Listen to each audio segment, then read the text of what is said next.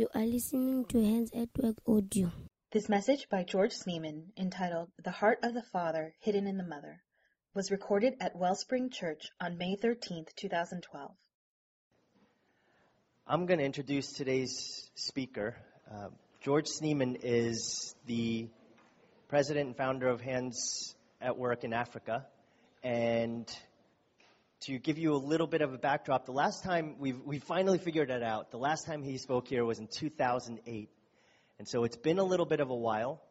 So many of you, as Chris shared, have heard, at least if you've been with our church for a while, you've heard about Hands at Work from different people, uh, different sources, literature, pictures, video. But what I have come to realize, and I think this is generally the case for most people, is that you can hear all of these words, but it's not the same as going and seeing. That's probably the best of the means by which we can really get a taste of what's going on. But I would say second best is George coming and speaking. and I think you'll see why after he speaks. I've known George um, since 05. A team of us went there, five guys, including myself. Actually, Ken Kwok, he's here. Um, he went with us, and then there's three other guys. One is my brother-in-law, Su Young, who's at Christchurch, and then two other guys who, are no, who, who have moved on from and are out of the Bay Area. But we went, and we don't know what to expect, but the Lord just provided so many opportunities and means by which we could have a picture of his heart for especially the fatherless. And I remember during that trip, I tried all that I could to say, I'm not going to cry. I'm not going to cry. Here's the problem with trying to hold in crying is you hold it in too long. By the time it actually comes, it comes like a faucet. And that's exactly what happened last day, last moment, and I was slobbering. Um, primarily because of what I felt as though was the primary message of God's heart for the fatherless, but as well as just the hands community and the fellowship that they share together and their especially George and his deep love, not just for the fatherless, but for Jesus. I hope you see that come through throughout his message. I have seen that personally and in his messages. I've seen it in the way he and Carolyn, his wife, and we're privileged to have Carolyn here with us as well, the way that they live together and the way that they have truly been sold out for Jesus. If any of you ever listened to Keith Green, okay, I'm dating myself, but Keith Green used to say, I'm bananas for Jesus. And I feel as though that's a great picture of George and Carolyn. They're bananas for Jesus. And the way they, they don't just say it, they live it. Um, I love the fact that George has a heart for the orphan and the widow, but he would tell me stories of how in, in South Africa, when you park your car at the mall or any shopping area, there's always a, a security guard that actually watches your car. You have to tip them. In some sense, it's a hassle because you're constantly tipping people over and over again.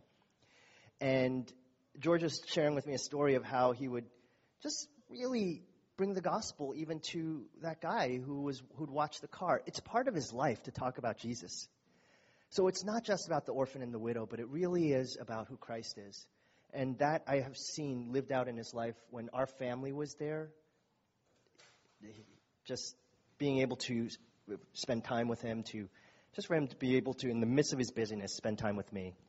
He has given me fatherly advice. Not to say that he's fatherly age, but um, a lot of wisdom, a lot of experience, and I'm thankful for that. So, why don't we just welcome George as he comes forward and give that word.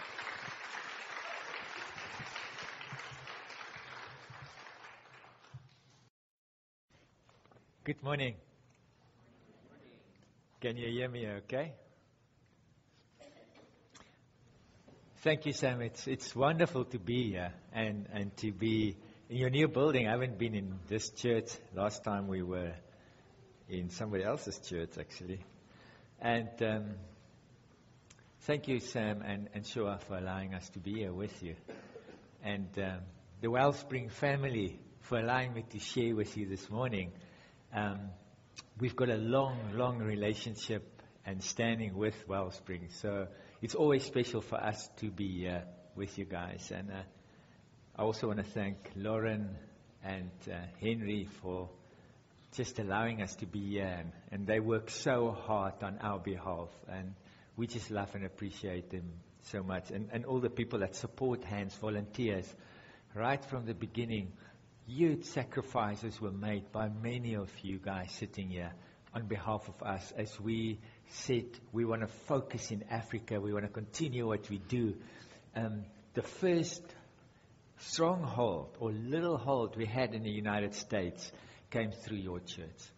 And um, we love that. We love the fact that God used Wellspring and He used Sam and, and a group of men that came there on their own. I can tell you many stories about that. but, but God, in His wisdom, He looked at that and He said, I will use you to, to expand uh, the influence in, in the United States. And we are so committed to that. And we are so sure that what God wants to do in Africa through the United States is not because He needs you, okay? Actually, He doesn't. But He loves you. I love that verse where God, Jesus said, Come, son, come with me into my vineyard today. And I think that is that's invitation that Jesus is giving to you in Wellspring, and that's the road that He's taking us on. Um, I also want to thank Stephen and Amy just for their hospitality, for looking after us. Last night I was so tired. in Stephen's car, I fell asleep while they were talking to me. Uh, and they are gracious enough to uh, to understand that. I heard them all laughing, so I realized, okay, they obviously spoke to me.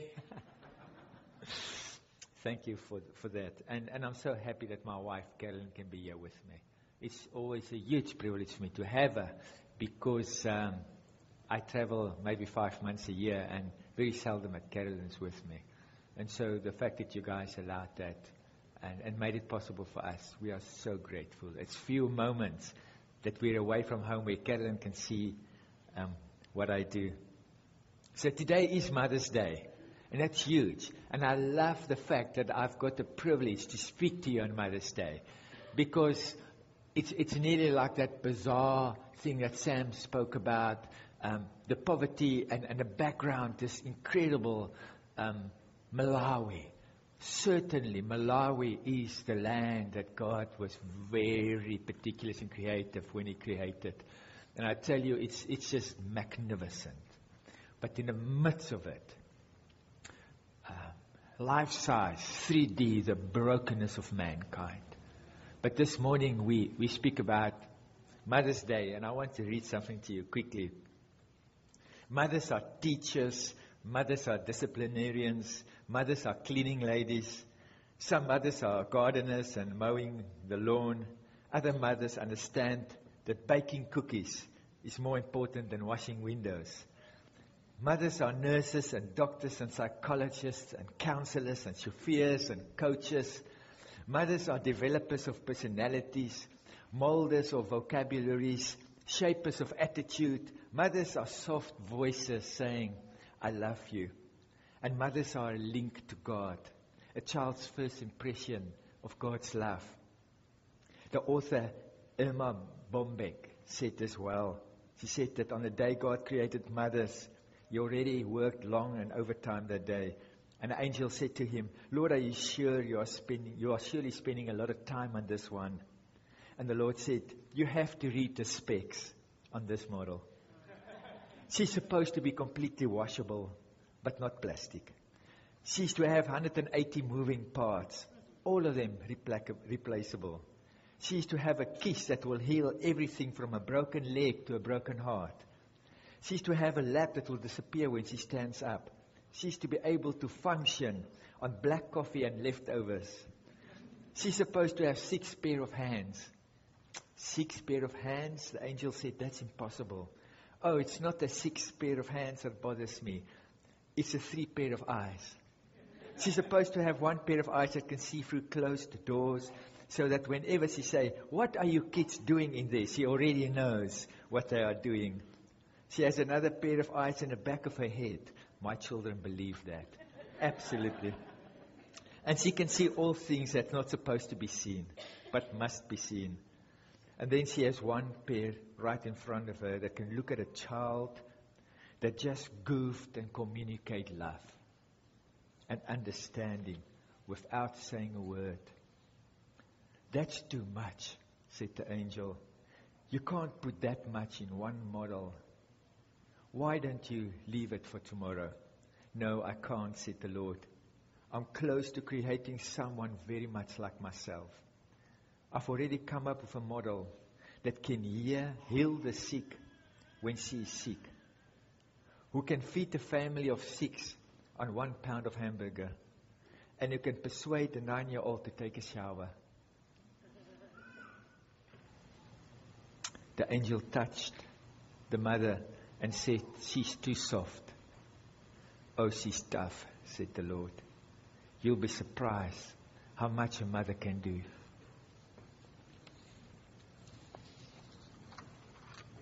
Mothers.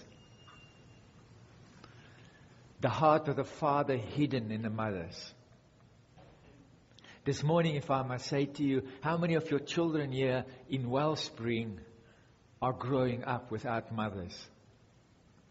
What would be the number? The country where Sam and them have been, one out of four children do not have a mother or a father. And very soon, in the next two and a half years, I think, it will be one out of three children will not have the privilege of having a mother that can do these amazing things that we hear about. Losing a mother is one of the most traumatic things that can happen to a child. But to add to that is that once they lost their mother, there's nothing and no supporting system behind that that can help them. Recently, we had a boy, well, he's now a young man, his name is Elvis. Elvis was about 11 years old when he lost his mother and his father. He shared with us, and Elvis said to us, Oh, I remember those nights where I wept so much on my pillow that it was too wet to sleep on. He said that those nights I will lie on my bed and I will say, God, you have thrown me on a rubbish dump. What does it mean for us? What does it mean for you and for me in 2012 that we live in a world where today, as I speak to you, 6,000 children will bury their last parent just in sub Saharan Africa? It's so hard for us to understand it. It's so hard for us to grasp it. When we are in a world every day where it seems to be so far and there are so many things that keep us so busy. I remember when I was actually in Malawi, in one of the slum areas outside Lilongwe. And it just happened that I walked into a hut where there were three boys. The oldest boy was 15. And they just buried their last parent and they got back into their hut. And as they got back, I walked into that hut. And I stood there with them in their hut. And I experienced that moment, that sheer devastation of those children realizing that tomorrow morning when they get up, there's going to be nobody. There's going to be nobody. I walked around that village. I had a number of church leaders with me. And I saw a girl sitting outside her shack. She just sat like this on a mud step. And I, and I walked to her and I sat down next to her. I asked her this question Tell me about your life. You know, we greet each other every day. Good morning, how are you? We don't even wait to hear what the person say. I sat next to this girl. She's most probably never even seen a white person. And I sat next to her. I looked in her eye and I just said to her, Tell me about your life. And this child, this child just opened up to me. She was 12 years old.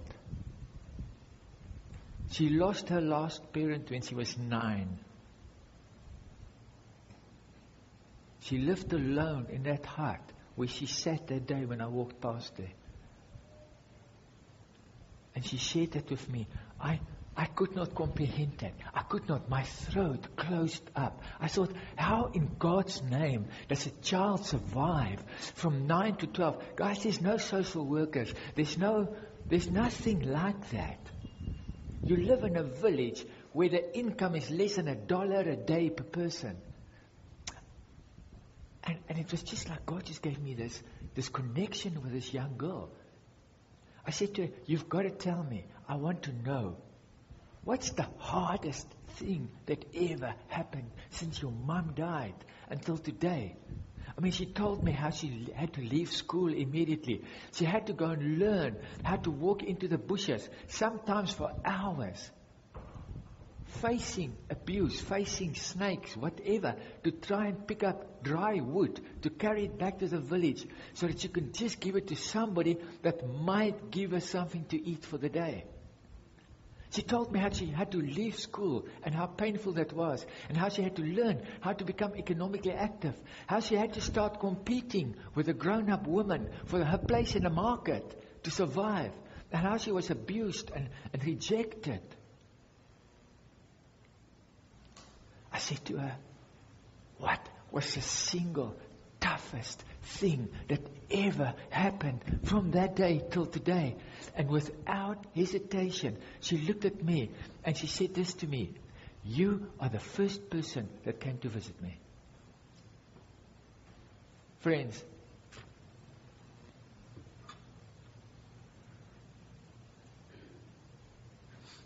that's unacceptable. But you know, I, I had a whole group of church leaders standing about 10 meters away. I, I went to them. I said, Did you know she's an orphan? They said, Oh, yeah, we know. You know, I had to share her story with them. They didn't know. Even the people in the villages, they do not know. It's like they are blinded. The most vulnerable are hidden away. Beautiful feet, beautiful feet that was prophesied by Isaiah and that Jesus spoke about and that you see everywhere. Beautiful feet has got the ability to burst into those people's lives. That's what we were created for. That's the thing that God is speaking when He's speaking about His heart. I found uh, a beautiful verse. Beautiful. I mean, I must have read it 10,000 times and suddenly it became Rhema to me. I read it and I thought, this, this is so cool. This is so amazing. I want to share this sentence with you from 1 John 2 6. Simple. But it should challenge our theology. It should challenge our Christianity. It should challenge everything that we think and do. Listen to this. 1 John verse 2, 1 John 2 verse 6. Whoever claims to live in Him must live as Jesus did. Whoever claims to live in Him must live as Jesus did. So the question begged to be answered how do we know how Jesus lived? Have you ever thought about it? Have you ever thought for a moment that when the Father, Son, and Holy Spirit, in whichever way communicated and, and the decision was made that Jesus would burst into the world and display the message say the word became flesh and dwell in our neighborhood. When Jesus came to introduce Emmanuel, to show us God, surely, surely the way he did it must have said so much about the character of our Father. Surely the way Jesus lived must have been, it's not just coincidental, it's not just, it was, he was clearly, clearly trying to define to us, I want to show you the heart of the Father. I want you to catch that. And, and, and for us to understand that He's the salvation, He's the one that came. Now, John, the one who loved Jesus, the disciple said, If you say you live in Him, you must be living like Him. Paul described it so beautifully. I, have got to read it to you. Paul described it for us in Philippians 2. It's just like Paul suddenly ripped the curtain open and Paul speak and he said to us, Therefore, if you have any encouragement from being united in Christ, live in Him. If you live in Him, if any comfort in his life, if any common sharing in the Spirit, if any tenderness and compassion, then make my joy complete by being like-minded, having the same love, being one in spirit and one in mind. Do nothing. Do nothing. Brothers and sisters, do nothing out of selfish ambition or vain conceit. Rather, in humility, value others higher than yourself, not looking down on interest, on your own interest, but each of you on the interest of others. In your relationship with one another, have the same mind as Christ, who being, and it comes, yes, this is who Jesus was, who being in very nature God, he was God, did not consider equality with God to be used for his own advantage. Rather, he made himself nothing, taking on the very role of a servant, being made in human kindness, and being found in appearance as a man. He humbled himself by becoming obedient to death, even death on a cross. It is only when we understand and become real in us who Christ was when He came. And the Good Samaritan at the end, He said, Now that you know, do likewise. It's, he's not asking us to keep 6,000 laws. He's not asking us to, to be super religious and things. He's not asking us. He's saying, man, if, if I'm in you, the heart of my Father will pump in your rib cage. You will be compelled. You will do it. You will be like that. In Zimbabwe, the number one nation now, according to UNICEF, where the children are the most vulnerable in the world. I was in a slum called Sakubva. It's a slum where there's no hope. 100% unemployment, suffering, drunkenness, and pain. And there I met Melissa, the girl with the yellow hat. This huge yellow hat. All the clothing that she possesses, she was wearing every day. It was only three skirts or three dresses. But she couldn't, she wouldn't dare to take one of it off because it would disappear like that. So she would wear all three dresses every day. And she lived with her grandmother, Agnes. Sixteen orphans and a grandmother living in a room this wide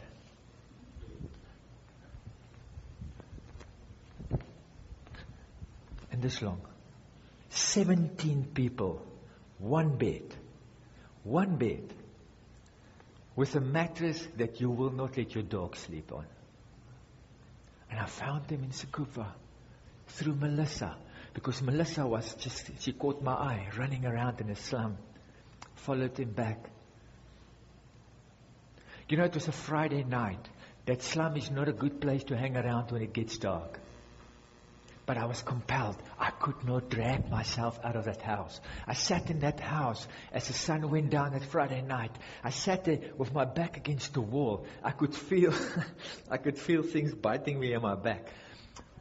And I'm sitting there, cement floor, 16 children, Agnes, blind, the grandmother, all she can do every day, beg, beg in a country where there's nothing. And I look at that. I look at what's happening there and I think where I come from. I think, I think about this. I think about this. And I say, if this is not good enough for them, it's not good enough for me. If this is not giving life to them, if this is not drawing a line and saying unacceptable, no, the answer is no, then it's not good enough for me either. And I sat and I said, God, what is this?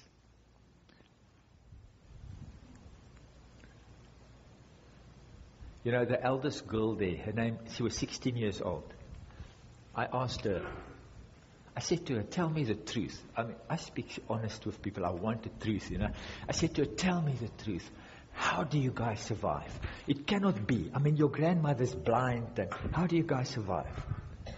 That girl picked up an orange. She held it like this. She said to me, I cannot pick an orange without putting my body on the line. You know, I made a commitment to them there. I said to them, I will not rest until we get to you guys. Today, all those children are in school. They're eating once a day in our care center. And the last time I went back to Zimbabwe, we were working. I was working with Farai. He's a Zimbabwean. We were working, working, and it was a Saturday. And a Sunday, I had to go very far into the deep rural to go and speak there. And it was Saturday afternoon, about five o'clock, and I was dead tired. And we drove past that slum where Agnes and Melissa and them are staying. And you know, inside me, there's a voice that said to me, George, go and see Agnes today. But I had a hundred excuses. I mean, I was, the honest truth was, I was just dead on my feet. And I thought, next time, another plan. God, you don't expect that of me. Lord, I'm, I'm already, I've already spent my whole day. But you know, as we drove past that slum, it was so clear. I said to Farai, Farai, can we quickly just go and see Agnes and Melissa?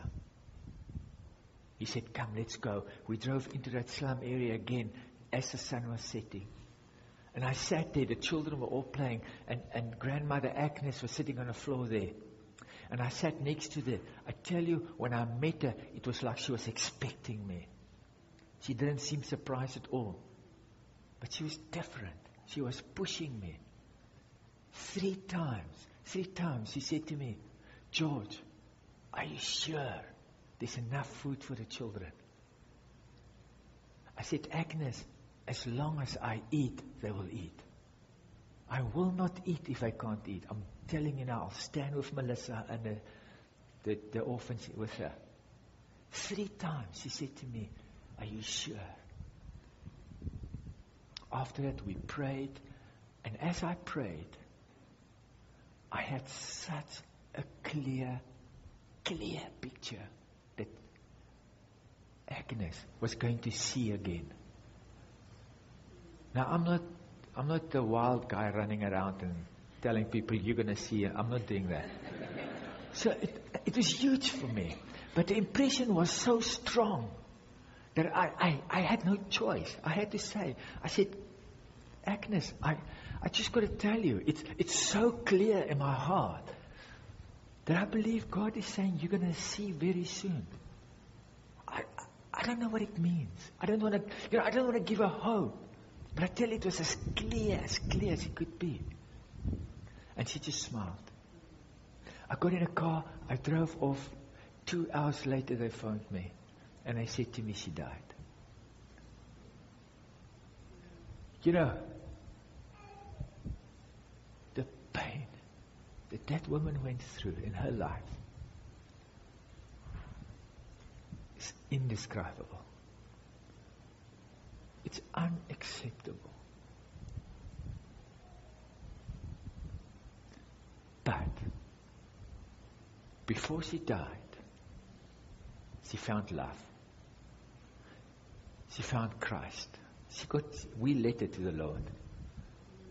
She found not just Christ, but the goodness of Christ. The children, she buried all her own children.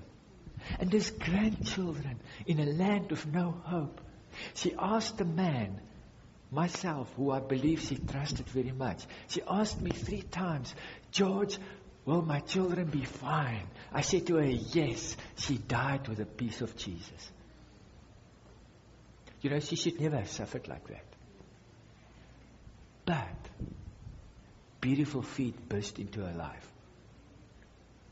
Because there are people that are saying, for God's sake, it's just not good enough to go to work, to make money, to go on pension and to die. How sick can you be? I mean, how messed up can we be? If that is what we think is life, Agnes is not poor. We are poor. Agnes should not be pitied. We should be pitied. If it's for us to make the new car in the next house and then we can go and die, it's sick. And I really believe that God wants to speak to us through this tragedy in Africa, not because He needs us, not because we're going to find salvation there. It's not like that. I mean, let's just grow up. We all know we are saved by grace. Man, none of us can do anything. I wish I can share with you two hours about my own testimony. Maybe it's easy for me to understand grace because of where I come from. I knew there was not a chance for me. If it had to be a, a list of most wanted people going to hell, I must probably be in the top 10 or something. I was saved. But it's because, it's because my father's heart is so compassionate that I'm compelled to spend every minute of my life to burst into the lives of Melissa and Agnes and to bring hope and to say there's a God of love. There are people all over the world who follow Jesus. And if we say he lives in us, we need to live like him. Who's living it out? Everybody can't go to Africa. God forbid, we'll be in big trouble if all of you guys come to Africa. I mean, we like you, but not that much.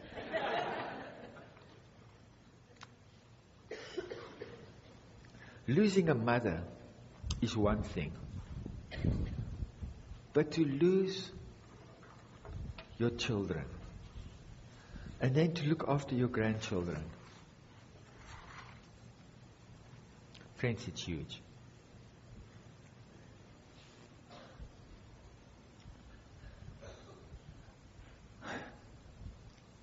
Care workers introduced me to two boys, Bismarck and Prince.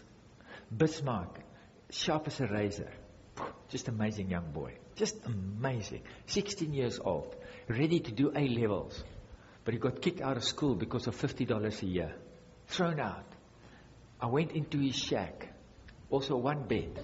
It's him, his brother Prince, about six years old, TB, HIV positive, very underweight, just sitting on the floor coughing the whole time. And his dad, his dad, while, while Bismarck and I were sitting on the edge of the bed, his dad is busy dying behind us. On his last legs, skin and bone, he's dying. We can do nothing about it.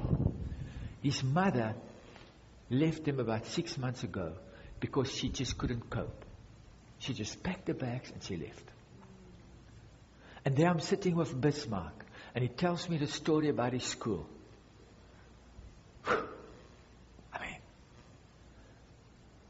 as if it's not enough, he said to me, in the slum, it's in a slum, if you walk out of the corrugated shack, you step into a mess.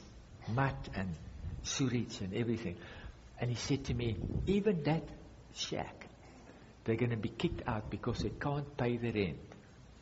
I said, I said, Bismarck, what do you mean they kick you out? Where, where do you go to?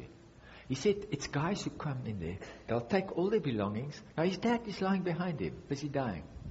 He said, okay, come and take my dad, all our belongings, throw it in a mud, and then put a chain around the door. Bismarck is 16 years old. And I'm trying to think, how, how, how do I help you? How do you cope?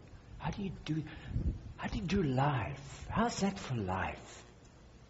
How, how's it possible? You know, as we sat there, somebody knocked on the door. The door opened and there was a lady, I guess in her late twenties. Bismarck jumped off his bed. He shouted, Yes, my mother. And he ran to her and he jumped into her arms. I thought, Hey, praise God. Bismarck's mom came home. It's going to be a happy ending. She's going to have a bag full of money. They're going to be lucky. no, no, it wasn't his real mother. She ran away. It was just a Christian. Just somebody that followed Jesus and who lives like Jesus. Who knew that they were suffering. And she adopted them. And she goes there every day to go and sweep and to go and take them food. Her name is Jane, in her mid 20s. I said, Jane, tell me about your life. Tell me about your life. Jane said, Well, I'm staying not far from here, and I've got three orphans in my house. It's my sister's children, and she died. I said, How do you do this, Jane? She said, I get up at half past four in the morning. Then she walks, well, in miles, about eight miles. She walks to a farm. Then she tried to buy cheap vegetables. Then she walks back to the city and she tried to sell the vegetables. On a good day, she makes two dollars. She doesn't just look after her and her three orphans. I mean, in her late twenties, she should feel cheated that she's going to bring up her sister's children. She should be looking for a husband. She's not just looking after her three kids, guys. Because Christ is in her. She met Bismarck and she said, I can't just let it go. I've got to do something. Why? Because Jesus is inside. In Zulu we say, Pakati. He lives in here. He pumps in here.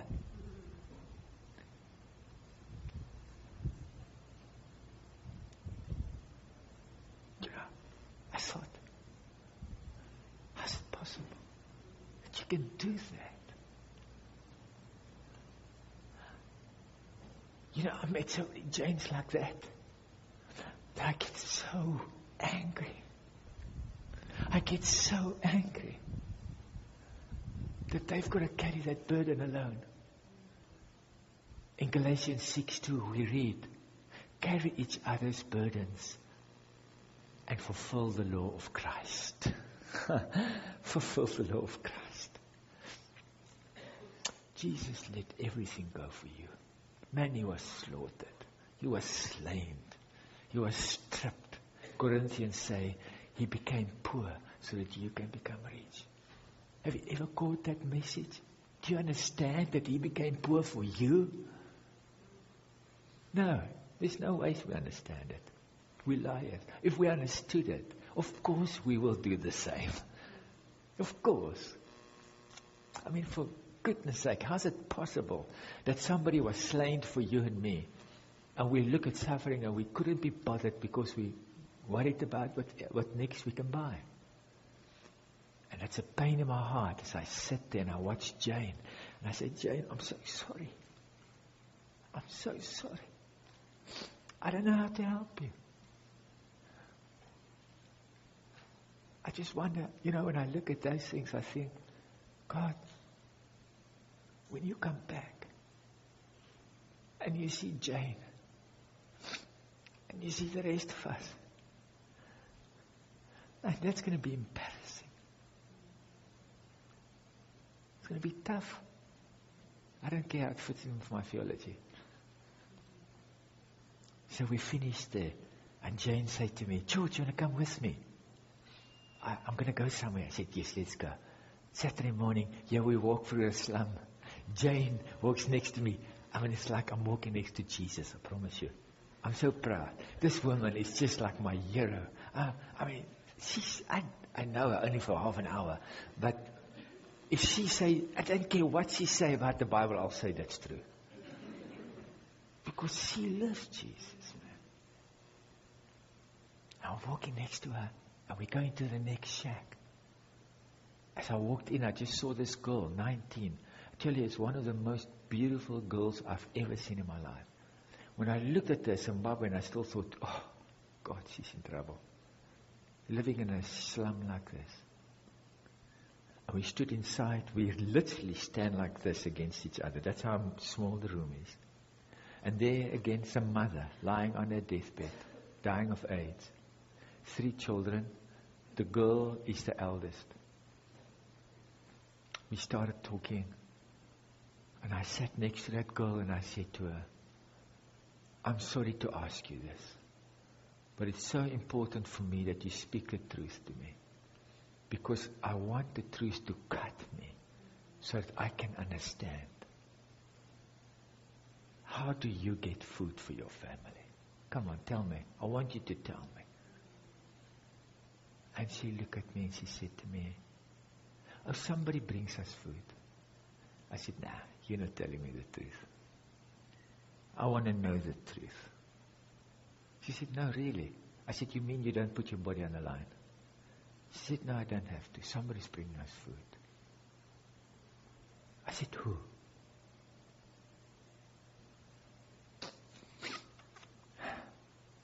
She looked past me and she looked at Jane.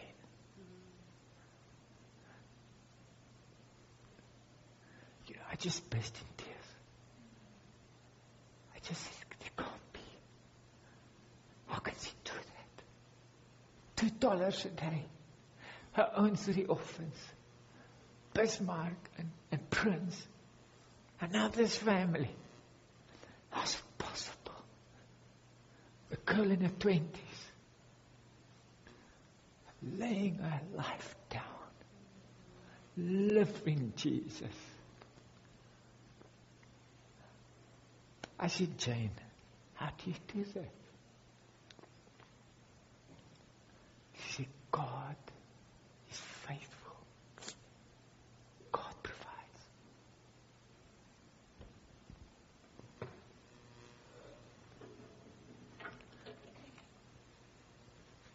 How beautiful are the feet of them that bring the good news.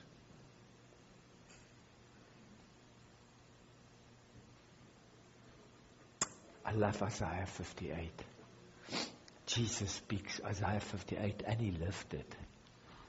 But from verse, I'm going to read you from verse 10. And if you spend yourself on behalf of the hungry and satisfy the needs of the oppressed, then your light will rise in the darkness and your night will become like noonday.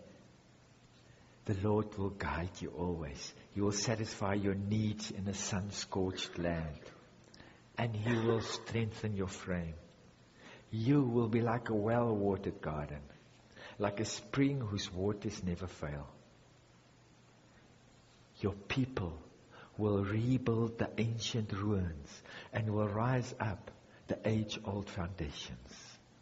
You will be called the repairer of broken walls, the restorer of the streets of dwelling. The walls in Africa are broken down. The gates have been burned down.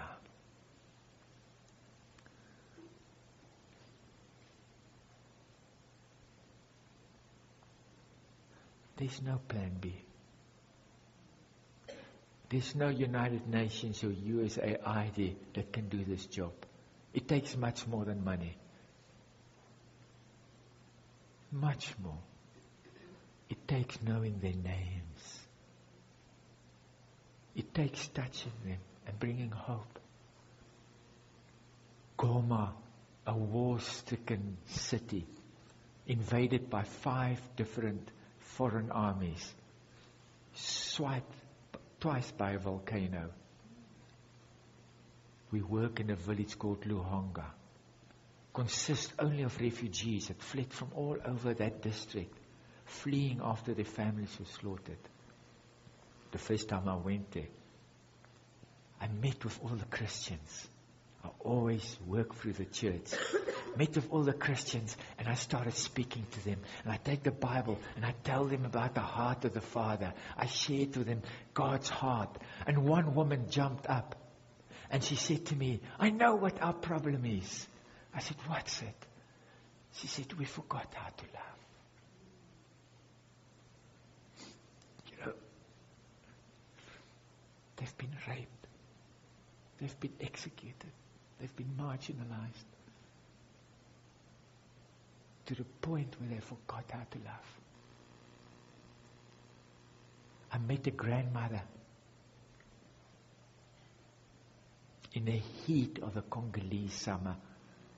She sat outside a shack made of plastic, only this high, about a meter and a half. It's just like a little tunnel. There. A whole entire family got wiped out.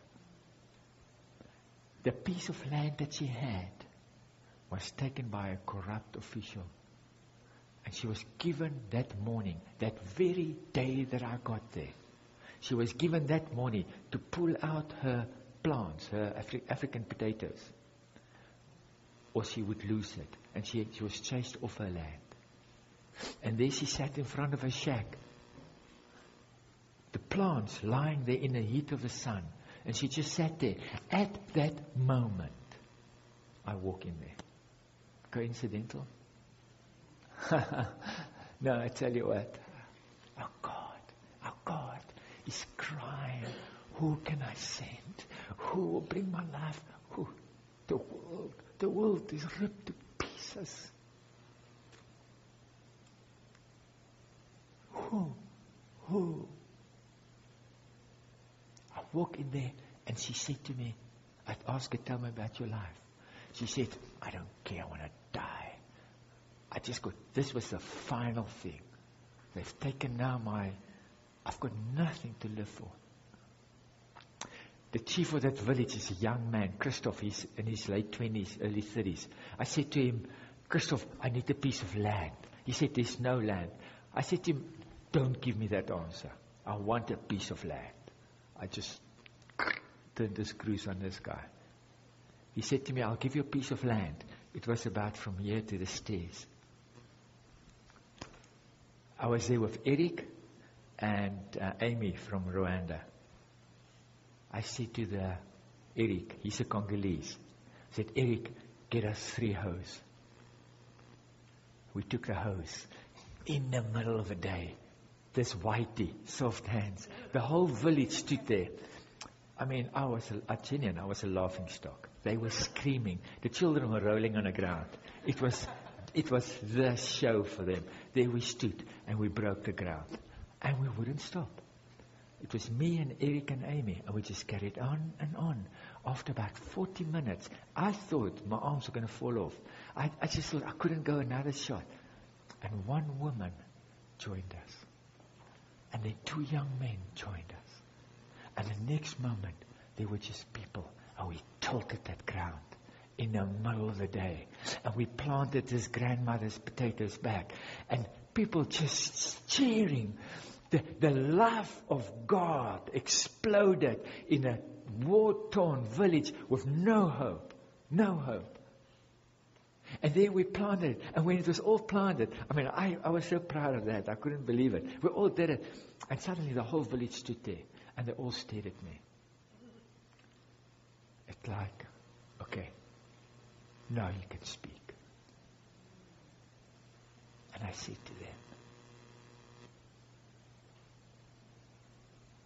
Pakati, the one inside me, has forced me to come here. I was too scared to go there. People said to me, don't go there. It was a war-torn area. I didn't want to. But I was compelled to go there.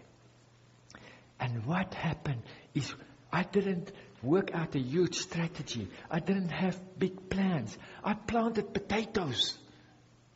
And the kingdom of God came into that village. You know what happened? The granny came to me with a little bowl of water. And she gave it to me, and there was a cake of soap about this big. And I washed my hands. I never even thought about it. I washed my hands, I said thank you, and I walked away. And Eric, the Congolese, came running after me. And he said to me, George, I'm sorry, but you don't know what just happened. I said, What do you mean? He said he stood behind and he listened to that granny. And she spoke to all the bystanders. That piece of soap was her most valued possession she had in her life. She would use it on a Sunday morning before she goes to church. Nothing else. Nothing. You know what she did? She looked at that and she said, Today, somebody brought hope to me. And I want to give them the very best I have. That woman gave me her soap that day. She said, You take the soap. How beautiful are the feet of them that will bring good news.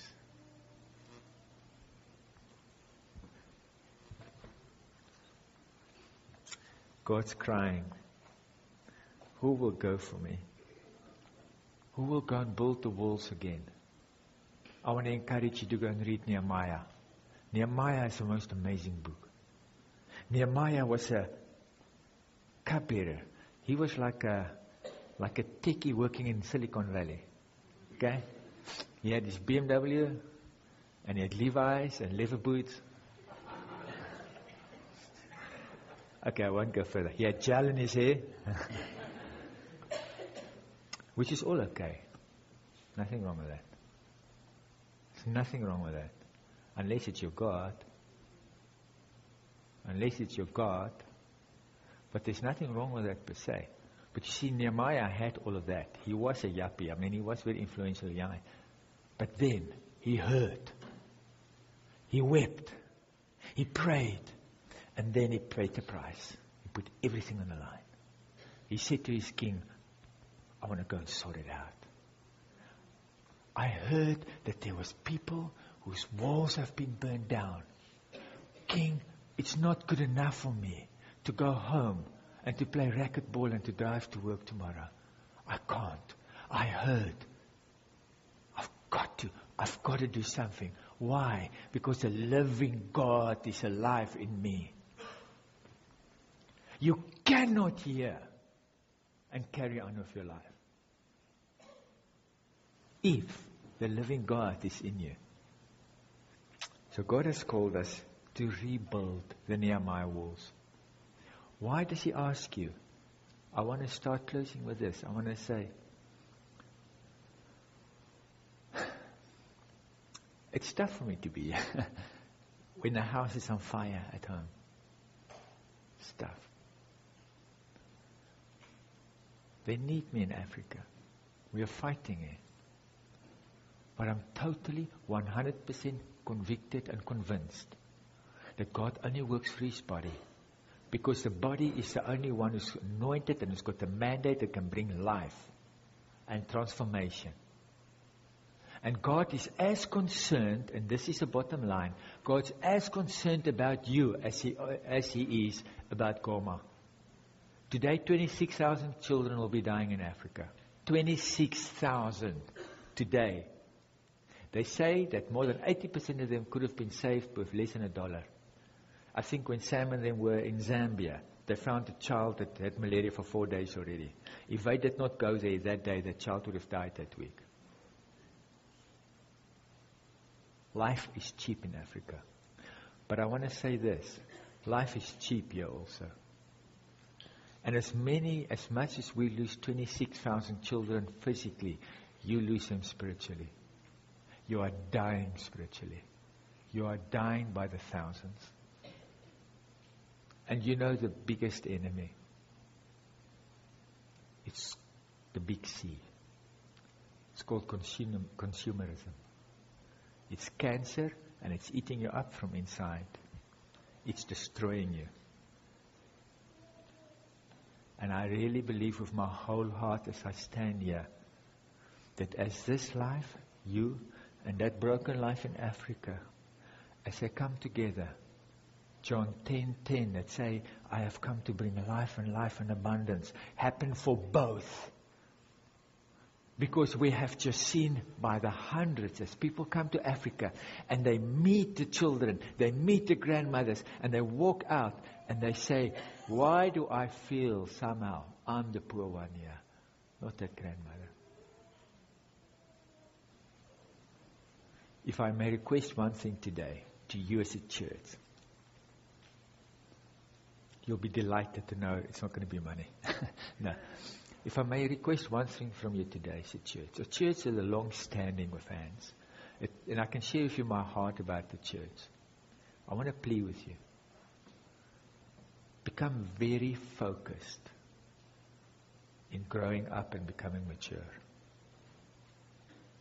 Because the church in the first world is divided, it's falling apart, there's division, there's grumbling, there's fighting, there's rebelliousness, and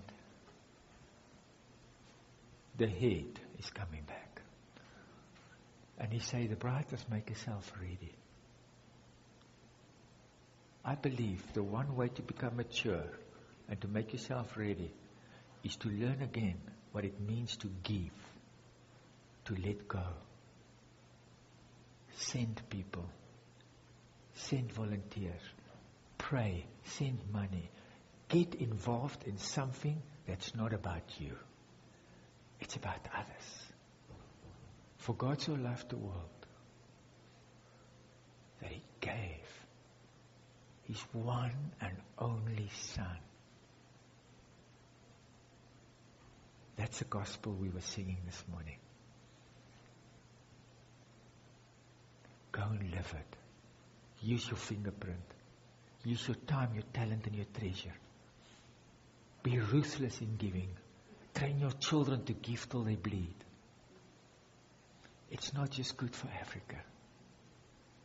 It's good for you. Be a city on a hill, the salt of the earth, so that the whole world may see your good works and glorify your Father who is in heaven. God bless you. Thank you for joining us. www.handsatwork.org